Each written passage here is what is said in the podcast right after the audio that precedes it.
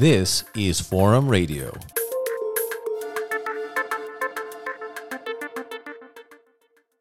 Thank you for joining me for our very first episode. I'm Jan Velinger, and I'll be your host for the next 30 minutes. In today's podcast, I'm going to be talking to Julius Lukeš. He's a Charles University Medical School graduate who recently completed his PhD and now works at Thomayer Hospital in Prague. But Julius is already famous for something else his experience as something, something of an adventurer. He's traveled to more than 100 countries around the world. Have a listen.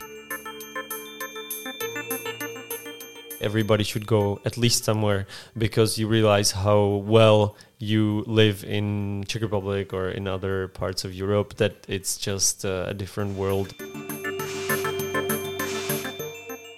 Last year saw the publication of Julius's book of adventures called Exotolky, and you'll hear about some of those, including his near fatal encounter with a jellyfish in Malaysia. I want to specifically mention, though, before we begin, that this interview was taped before the events in Ukraine, hence a somewhat lighter tone. So, my first question is where did you find the time and how did you begin? I was very lucky. I had great parents who traveled from the beginning since uh, the Iron Curtain fell. Uh, we started traveling and we moved to Holland for some time, lived there when I was really small, uh, and then went to the US for two years. So that got me traveling and, of course, did some trips around to Mexico. So a little bit adventure already in the start. And then my dad is a parasitologist. So he was traveling a lot due to his work and he always took me with him and at that time uh, my school let me go i don't know if that would be still the case at a gymnasium now uh, so i was lucky your last name is lukeš uh, but your friends have a take on it which is lokesh. And at first it didn't click until i heard you explain it which is kind of it's a play on the expression low cash. Is that an accurate nickname for you I would dare to say that it is uh, because we always try to travel very in a cheap way, which gets you closer uh, to the nation, so to the to the people. When you eat with them, when you when you sleep uh, in the in the cheap accommodations, uh, you get to meet more uh, the locals. Otherwise, if you're behind some complex uh, or eating in some touristy restaurants, then then you lose this. The main highlight is that if you travel for a small amount of money, you can do more trips. Most of us are pretty familiar with the low cash concept, uh, or a few dollars a day as it's known. Yeah. You already touched upon it. It gives you a more authentic experience, doesn't it? Was there ever a time when you kind of wished, though, that maybe you had a bit more cash in your pocket? Yeah, well, uh, for a few days in Malaysia, I was totally without money, without a single dollar. So I got robbed, and I don't think I even had a credit card with me. So I just had cash, and then I didn't have any cash, and so I was sleeping in uh, in Kuala Lumpur on the street, and then some guy took me in and uh, gave me some food for uh, the next few days, and then uh, he got me to the airport, uh, and it took me like five days without a single dollar. In retrospect and of course everything seems uh, funnier and uh, easier. But at the moment when it happens then you're scared and you just you just want to uh, be at home uh, and uh, be safe. I would say a trip where everything went wrong started by me almost dying uh, because a, a jellyfish uh, nearly killed me, uh, and then I was I got some infection in the eye and I got robbed once, and this was already the at the end of the trip, and I got robbed the second time, and there was just so many mishaps, but at the end, uh, I would say it was worth it. On the flip side, your book is full of different moments, slivers, experiences you many of us had never never dreamed of. Was there something that you still think about today that would have never come about if you sort of didn't have that philosophy? So in almost all the trips, uh, something happened like this. But I would say that the taking the risk uh, and going to some uh, some more crazy places where there are not too many tourists, and then the people are really happy to see you and really take you in. Say an example, Bangladesh, which which is not a very touristy country. There's not that much to see. There's a lot of people, but the the biggest adventure was these moments with the locals. Uh, we didn't have uh, the local currency for the first few days because we couldn't exchange it. Nobody was able to to exchange it for us, or we didn't find a bank, and the locals just took us in for free, or we got free train rides and and a lot of encounters sleeping in different people's houses just because they invited us. Mm-hmm. So stuff like that, uh, I think you wouldn't uh, manage if you had it all planned out. Did it take you a while to sort of learn, or is it something you learn after that first kind of first kind of trip abroad? I think it takes it takes time, uh, and um, it's the nice thing is that I really got to travel a lot when I was small. So I don't know the exact moment when I felt more secure, uh, but I went to China by myself. That was like the first big trip where I was just by myself when I was 17, and I already got the feeling when you feel that a situation is, is getting tricky or that it just feels wrong and dangerous, then I, I, I, I try to avoid that. So it doesn't have to be uh, some specific rule, uh, like don't go to a black alley uh, kind of thing, but more uh, a feeling that this could lead to something strange, and uh, you just try to avoid these uh, these moments. And when the feeling comes, you you act the other way. So I, am not really looking for danger and going into crazy. Uh, things and doing crazy things to get an adventure but i would say the adventures more came to me by just traveling in, in this uh, uh, backpacking way it's often part and parcel with uh, this kind of travel that you you pick up different uh, different types of uh, sport and activities. Uh, yeah, exactly. So like surfing, uh, I really got uh, a hand of surfing when I was in Asia for for a, few months. So I, I really love this sport, and and then you meet people, and then with these people, they show you stuff that you wouldn't dare to do, or you wouldn't even think of trying. So that's that's the nice, the unexpected, and the non-planned is usually or mostly the the interesting stuff you want to pass on then in the stories. I want to get to the stories themselves, but one last question. Through this kind of travel, do you get to see different parts of these countries that are for lack of a better expression, off the beaten path. It's not the main beach there. It's the one that only a few people know about, and so on. Yeah, yeah, exactly. So I, of course, I like to see uh, the historical sites. I'm not the kind of guy that would just go for the people or just go for the nature. I, I like the big picture, so I, I want to learn about the people, but I want to see the nature. I want to see the the sites, uh, and then of course you're looking for the hidden treasures, and those you find by talking to the locals uh, who tell you, yeah, go to the, go three kilometers this way, then turn right, right, right, and then pass the stream, and you'll find uh, some secret pond. So that's nice, of course. You already mentioned the jellyfish. I believe it's called a box jellyfish, mm-hmm. and it's one of the most venomous uh, creatures on Earth. Yeah, yeah. Uh, your encounter took place on that worst trip that you've been talking mm-hmm. about. That the beginning of the trip. Yeah, I was with a friend and with my parents. So uh, uh, my friend just came. My parents were about to leave back, and I was uh, going with my friend to Indonesia for another big trip. Uh, and this happened uh, in the north of Malaysia a, on an island called Langkawi, pretty touristy spot, hmm. and on a touristy beach, I would say. So you wouldn't expect it, or you, you wouldn't because there were no signs talking about the danger of such such a sting. So in the beginning, I didn't even realize that what happened or uh, in which danger I really am. Where, where did you get stung? Uh, on the leg. Mm-hmm. So uh, it was a huge pain, which uh, then I found that it's described as uh, as if you if you took a, a, knife and started cutting yourself or something like that. So it's really big pain. But I thought, okay, it's just pain. Uh, it will go away. It was some some jellyfish. I had no idea that it's such a such a venomous creature.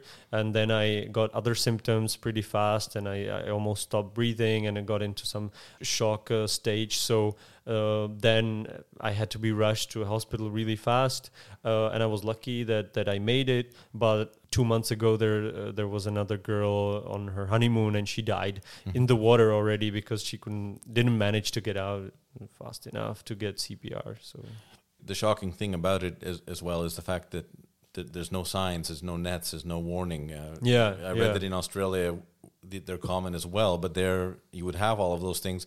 Here, they kind of pretend it doesn't exist. Yeah, because they don't want to lose the tourists. So, in, exactly as you say, in Australia, you have warnings uh, that in some uh, months of the year it's more dangerous, so people don't go into the water or they go in places where there are nets. And then, even in, in other parts of Asia, you can already find these warnings. Like in Thailand, I, I was surprised that I, I saw them. Uh, but here, it's a really touristy spot, and there was no no signs of uh, any information. And then, even the doctors were kind of shady. So they didn't uh, say uh, what's going on. Uh, and when we pressed, or my parents pressed on them, uh, they said, "Yeah, well, these uh, we get these cases, and uh, and it's probably this je- or it, it is this jellyfish." But they didn't want me to pay anything. Mm-hmm. They didn't. we didn't the insurance uh, wasn't discussed, so they just wanted to take the story uh, out of the hospital records. Mm-hmm. That's amazing. And is it just a, really a roll of the dice, or did it help you that you have a strong constitution, that you're a big guy? I, I think so. All those factors, yeah. I think it's it's that it stung me in, uh, in the leg, so it, the venom it, it, took some time when it got to the whole body. Mm-hmm. Uh, so I was lucky in this, but there was a small child next to me, and I thought, okay, if it stung the kid, then it's it could kill him easily. Is, is it a big jellyfish? It's not that big. It's yeah. like uh, your fist, uh, and uh-huh. then the tentacles are about a meter long. So I wouldn't tell uh, anybody now don't go to this beach or don't go to Asia because you will die. uh, there's a bigger chance of dying in any bus in India or uh, so it's I wouldn't be scared. It's more of knowing and being prepared. If you you knew this can happen, then you react faster, start a CPR faster, or get into an ambulance faster. So it's more about the, the information at hand. And how did you shake it off? I mean, I, I would maybe have trouble getting back in the water anytime soon after that. But you rolled with it, or or you? Uh, well, it took like uh, ten days uh, mm-hmm. when I was out. Uh, I, I I lost. I couldn't. I lost like fifteen kilos, and I I couldn't eat, drink, uh, sleep. It was just this strange feeling where the venom got into the whole body, oh. and you just didn't have a uh, position where where you could relax. Mm. So it was really strange. And I was relaxing at a different island in Malaysia because my I had some friends there. Uh, and after these ten days, I went to the into the water for the first time to kind of I was feeling better, and I was scuba diving and I saw a jellyfish, another kind of jellyfish, but I was like, oh. but the chance of being stuck twice, uh, I th- told myself it's not gonna happen. One of the things I enjoyed about your book is that you also describe those kind of mundane moments, long bus rides. Your trip here across Sumatra, I think it was like 50 plus hours or something. Yeah. And you called your story Zombie Bus. And the thing that's uh, hilarious about that is that he kept playing the same CD over and over and over again. What was the solution? What did you have to do to get him to stop playing those songs? And what songs were the ones that stuck in your head? Yeah. So this was a really funny story. It was right after the jellyfish. We flew into Sumatra. Actually, we flew into Java, and I told him we have to change scenery and now. So we went to the bus station and and asked which is the first bus out of this island, and we didn't uh, ask more questions. They just said, "Oh, there's a bus to Sumatra." we said, "Okay," and we took the bus, and it took 62 hours, uh, which was of course not the the plan to spend four days in a bus and the flight would cost uh, probably the same and take one hour. Uh, but it was uh, an interesting experience. The driver uh, was just playing Sex Bomb uh, and and uh, another few songs all day and all night around the clock, and he was keeping the AC down because that's in Asia considered as something luxury. so we had all the stuff on us, and and then we were just going there and paying him for stopping the music for at least an hour or something. You literally paid him. We literally paid him, so I think the bus ride really cost more than the flight. I want to talk about one sort of one more near disaster because this is the one that uh, when I eventually tell my wife about it or she reads about it, she'll laugh her head off that I that I was able to finish the story because you were uh, relaxing and I think it was in Thailand at this point at this uh, um, ancient complex and just taking in some sun, right? What happened next? Yeah, this was also at the beginning of another trip with my with my wife, and uh, I got bitten by a cat, and uh, I, I had a I had an open wound, and she kind of bit me and uh, or licked me into the wound. I I don't know. I'm not sure exactly. Like mm-hmm. she's uh, yeah, she she contacted me on the wound with with uh, with uh, saliva. saliva. and uh, and I called my my friends uh, who are with whom I vaccinated dogs against rabies in uh, in Kenya and was discussing the thing because the cat was really strange. And they told me like well uh, you should go to a hospital you know and start the vaccinating process the post prophylactic vaccinating process which would distort our trip because we would have to stay in Bangkok for the uh, next few weeks or return back to to Czech Republic. Uh, or the other thing is to decide and just go with it and hope that the cat didn't have rabies. Uh, the best solution would be to catch the cat and dissect the brain and figure out if she's infected. But I didn't manage that one. That's what the, the friend told me: like catch the cat and kill it, and then go to hospital. So I decided to roll the dice and just uh, just go with it, and uh, thought that the the risk is not that high. But it was a totally stupid idea because uh, rabies when you really acquire it is a 100% fatal. You can't cure it after you you have the, the the the, symptoms. So this was stupid and i wouldn't do it again. But i forgot about it and after a month which usually takes for the virus to travel all the way up to the brain uh, and you start to have the neurological symptoms that's one my one of my pupils was uh, really dilated and uh, and the other one was normal which is uh, now i'm in ophthalmology and this is not normal. This is a strange sign of something happening in the brain which you don't want it to. So uh, so i went to bulovka to the infectious disease department they immediately hospitalized me and started the treatment but they told me i'm stupid yeah. and when they found out that you were a student of medicine in your fourth year yeah. at that time yeah, they gave me hell. They they and they they really did. As like at two in the morning, the doctor came for the visit, the rounds, and he said, "Oh, like look, uh, uh, the, you probably don't have rabies. We didn't have rabies here for the last 20 years. But if you do, we can't help you anymore. And good night. so this was something you don't want to hear. And the next three weeks of the treatment, uh, I was uh, looking for other symptoms if something else will occur. But fortunately, nothing uh, happened. So I was lucky. I probably didn't have rabies in the first point, or uh, the the treatment still worked. But the it makes sense that I didn't have it. It was some other uh, reason for the dilation of the pupil. It's different to see it uh, after a year, after two years, uh, than in the specific moment. And this was interesting when I was uh, writing the book. So I, I always had uh, diaries from the different trips, and uh, looking at my set of mind when I was writing the the weeks after the jellyfish, and so so the the the, sh- the shaping trip I would call it I was walking down on the street uh, and seeing all the beggars uh, lying there with no food, with anything, and I just thought to myself, okay, like, like why, why are you uh, complaining? Mm-hmm. Uh, you should be happy. You're traveling. You're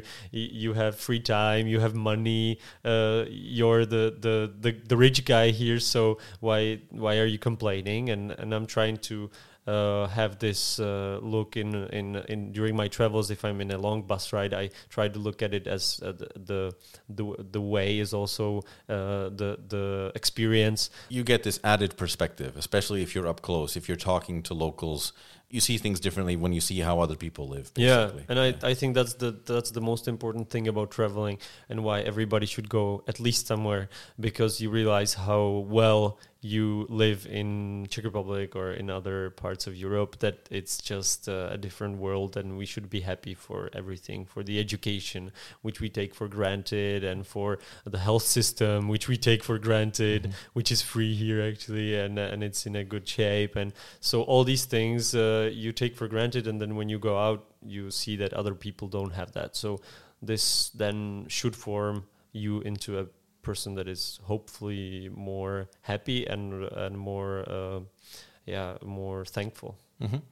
There's another fascinating aspect uh, of your book, and that is sometimes that when you're not looking for it, the adventure finds you anyways, because you're on a flight, the pilot or his team asked, "Is there a doctor on board?"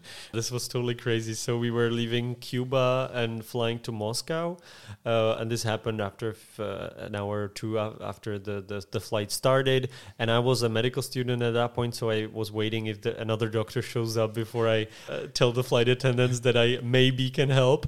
And uh, nobody showed up, so I went to check check out the situation. There was a Cuban guy who was vomiting blood and uh, so I, I, I, tried to examine him, figure out what's what's going on. He had a hepatitis C, which you knew at the time, or you learned. He, he told me that mm-hmm. uh, uh, in my weak Spanish, I understood this much, and uh, then uh, the the flight attendants gave me a phone where the captain was calling me, and he asked, uh, "Doctor, you have to make a fast decision. Either uh, we fly with the patient all the way to Russia, or we do an emergency landing in New York, which is like the last place we can do an emergency landing. So, is he gonna die or is he gonna live?"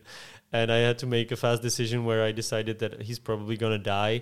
And uh, in a moment later, the plane started uh, going down, so we we did an emergency landing in New York and left the patient there. And he would die. Uh, I learned that later. I wasn't sure. But you made the uh, right call. I made the right call. It was the it was the let's say easier call uh, the not taking responsibility for somebody maybe dying on the flight. I didn't want to do that.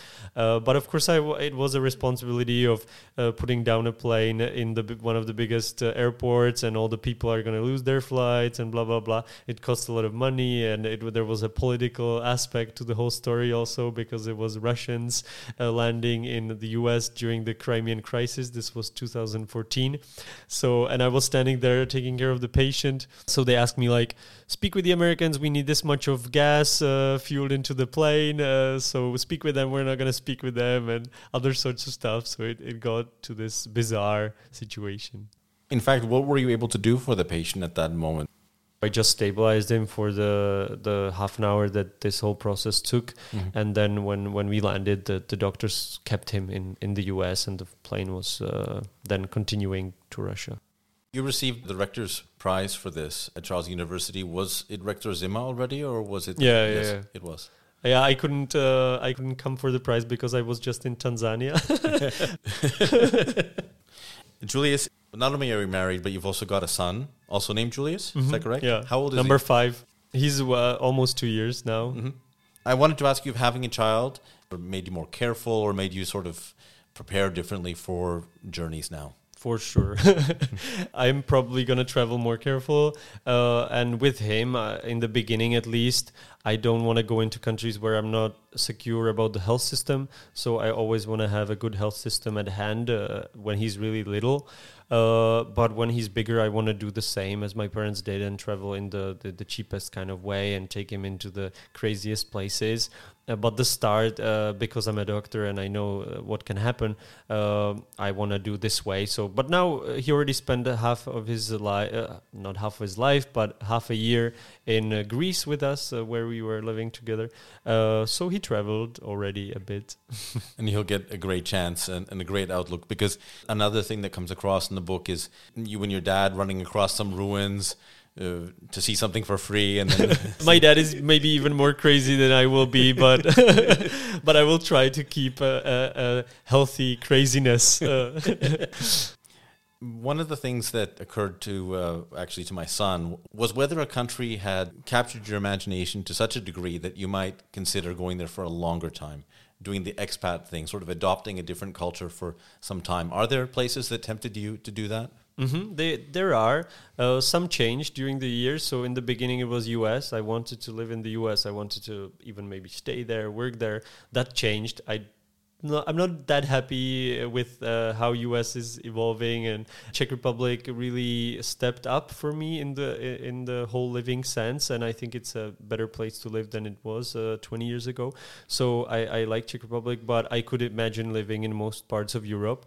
The problem with me is finding uh, a job uh, because as a doctor I have to speak the language, but otherwise I would love to work uh, anywhere near the sea, and from uh, further countries. I could imagine uh, Taiwan, uh, where I really fell in love with the people and uh, with uh, with the whole uh, place. Mm-hmm. so that could be one of the places.